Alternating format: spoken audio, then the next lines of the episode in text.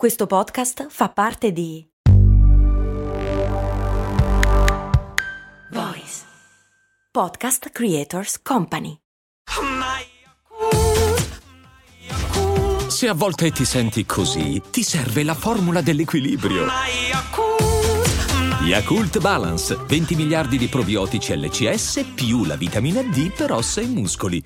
In molti dei magazzini semi-automatizzati di Amazon ogni lavoratore agisce in un'area estremamente ridotta, spesso senza nemmeno avere contatto visivo con i colleghi.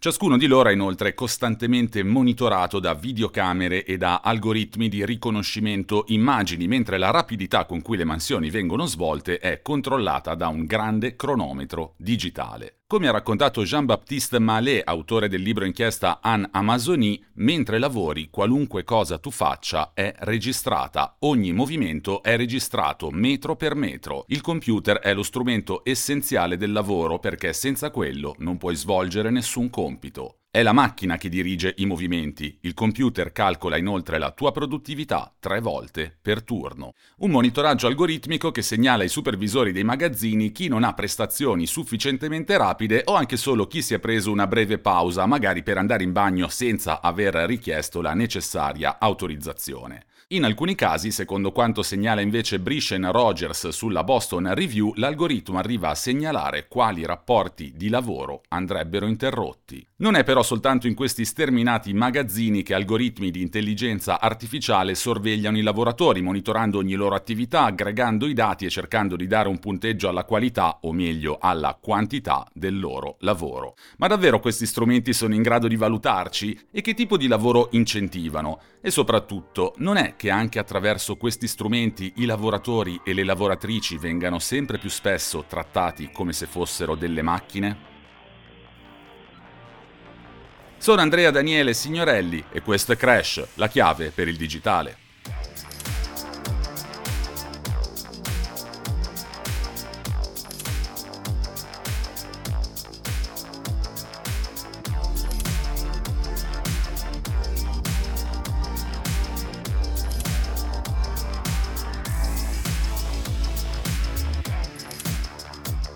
Altrove, lontano dai magazzini di stoccaggio merci, gli impiegati di un qualunque ufficio potrebbero infatti essere monitorati anche a loro insaputa tramite strumenti come Insightful, un software che, secondo quanto riportato sul loro stesso sito aziendale, è utilizzato da oltre 130.000 aziende nel mondo e che permette di calcolare quante ore ogni dipendente ha impiegato in maniera produttiva e quante invece in maniera considerata improduttiva, stimando anche il tasso di efficienza e la variazione percentuale rispetto al mese o alla settimana precedente. Sempre sul sito viene spiegato come Insightful sia un sistema di monitoraggio impiegati, viene definito proprio così, un sistema che misura e aumenta la produttività analizzando le attività in tempo reale. E allora come funziona un sistema di questo tipo? Dunque, prima di tutto tenendo traccia di quali app o siti web gli impiegati stiano utilizzando o visitando, scattando poi screenshot in momenti casuali per verificare che il lavoratore sia seduto alla sua postazione davanti al computer e infine controllando i registri delle attività per controllare quanto tempo il lavoratore è rimasto inattivo.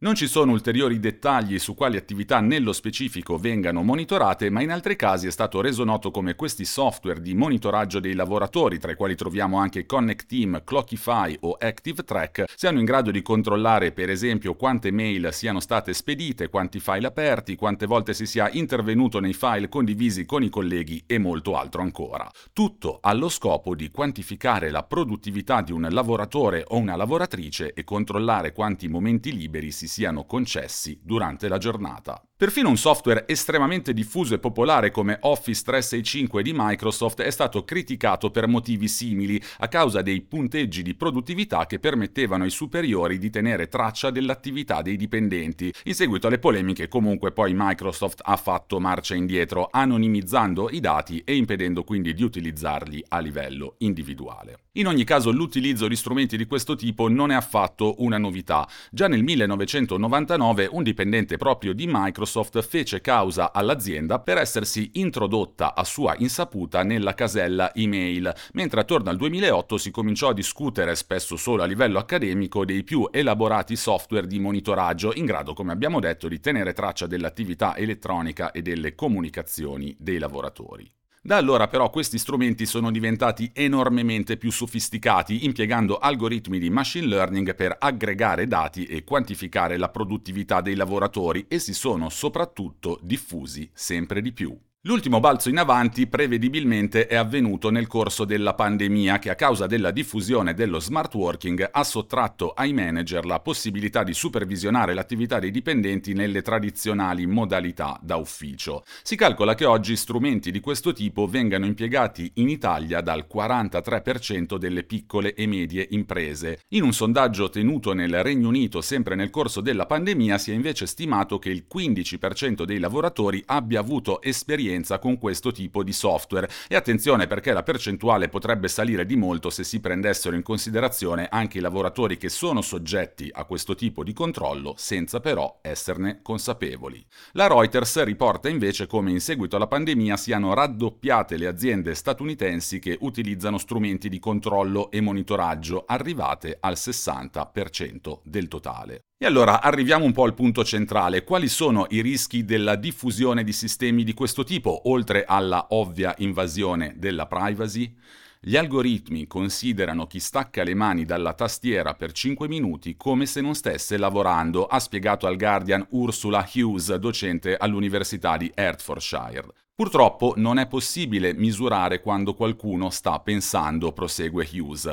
Quale sarà allora l'effetto di questi algoritmi sull'innovazione che ha bisogno di menti creative? In poche parole, che cosa succede quando qualunque momento trascorso a riflettere invece che a digitare compulsivamente sulla tastiera viene scambiato dagli algoritmi per tempo che il lavoratore ha sprecato? È una tendenza a cui si assiste sempre più frequentemente nella nostra società. Le valutazioni qualitative e soggettive cedono il passo quelle quantitative e oggettive, lasciando che a unire i puntini siano algoritmi di intelligenza artificiale la cui vera abilità, indipendentemente dall'ambito in cui sono impiegati, è la capacità di scovare correlazioni statistiche in un'immensa mole di dati.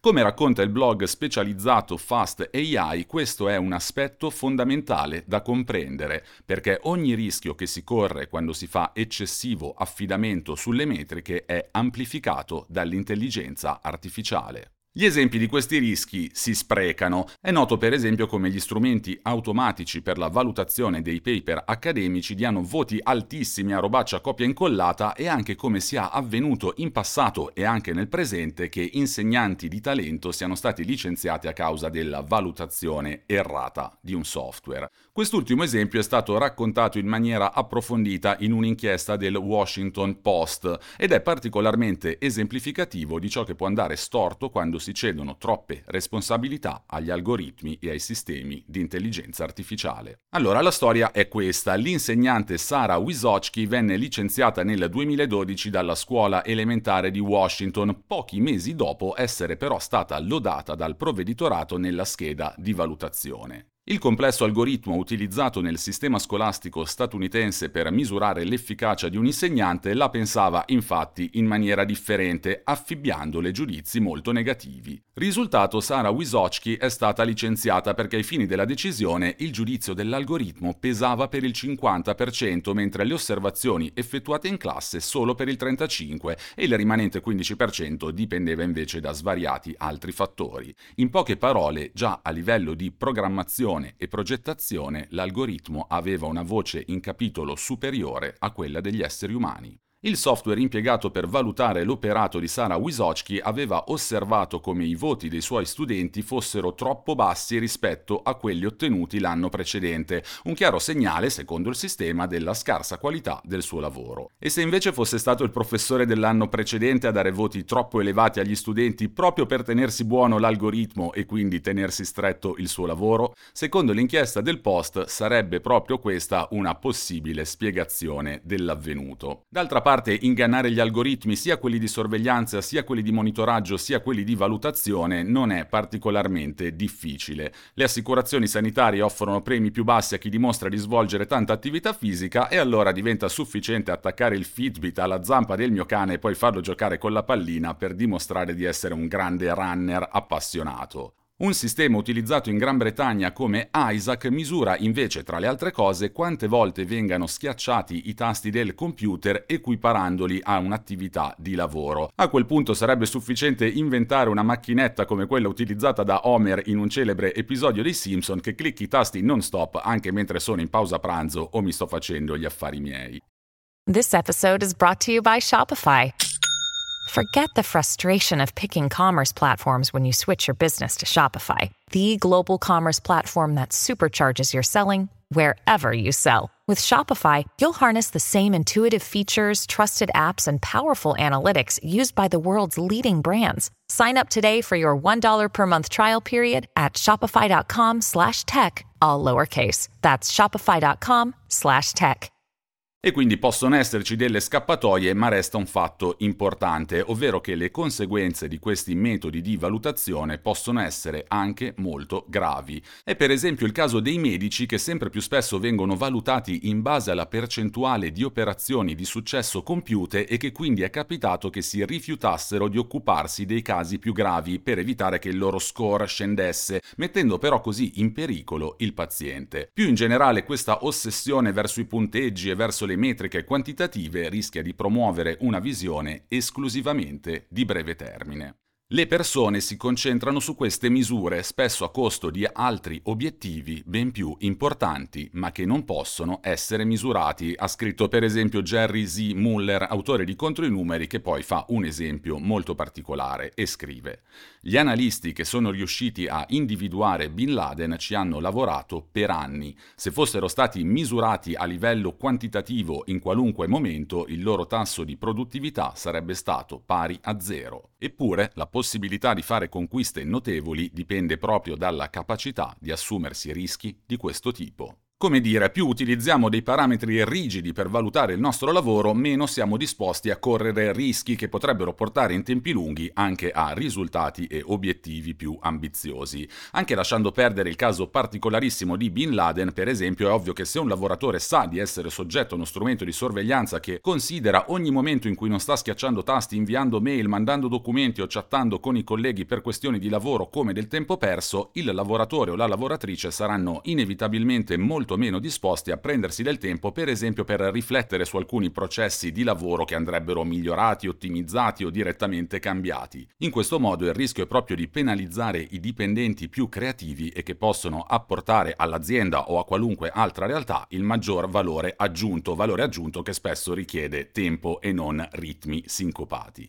E a proposito di ritmi sincopati, è stato inoltre segnalato come l'utilizzo di questi sistemi aumenti il rischio di burnout. Secondo quanto si legge in un report del Parlamento europeo, le tecnologie di sorveglianza riducono l'autonomia e la privacy, conducendo a una intensificazione eccessiva del lavoro e cancellando i confini tra il lavoro e la vita personale. Sono problemi di cui c'è consapevolezza perfino nella nazione più permissiva nei confronti di questi software, ovvero gli Stati Uniti. Secondo un sondaggio condotto dall'istituto Pew Research, il 39% degli interpellati si oppone all'utilizzo degli algoritmi per valutare la qualità del lavoro delle persone, contro un 31% che è invece favorevole. La percentuale dei contrari sale al 51% contro un 27% di favorevoli nel caso in cui questi strumenti vengano usati per registrare esattamente cosa si sta facendo sul computer e sale ancora più in alto al 56% contro un 20% di favorevoli quando questi sistemi controllano anche se i lavoratori si trovano o meno alla loro postazione.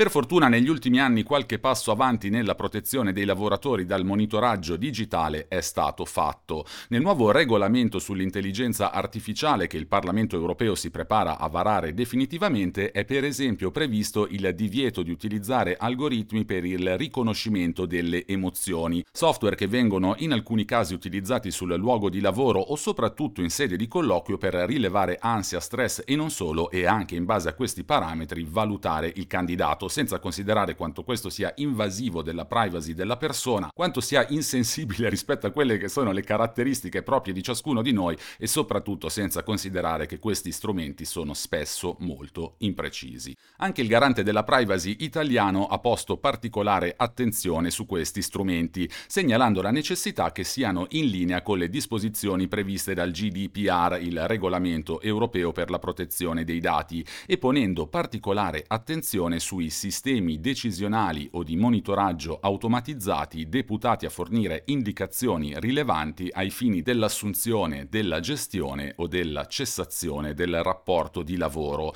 rilevando il rischio che, specie se impiegati nel contesto lavorativo, questi strumenti determinino un elevato livello di rischio per i diritti e le libertà degli interessati. Per il momento però ogni proposta di regolamentazione o messa al bando degli algoritmi di monitoraggio dei lavoratori è sempre stata più che altro legata a questioni di privacy. Come abbiamo visto però le questioni sono anche altre e iniziare a mettere in discussione l'effettiva utilità di questi strumenti, le modalità di lavoro che incentivano e gli effetti nocivi che hanno sull'ambiente professionale e sull'innovazione sarebbe un ulteriore passo avanti. Sono Andrea Daniele Signorelli e questo è Crash, la chiave per il digitale. Vi aspetto ogni mercoledì su tutte le piattaforme di podcast.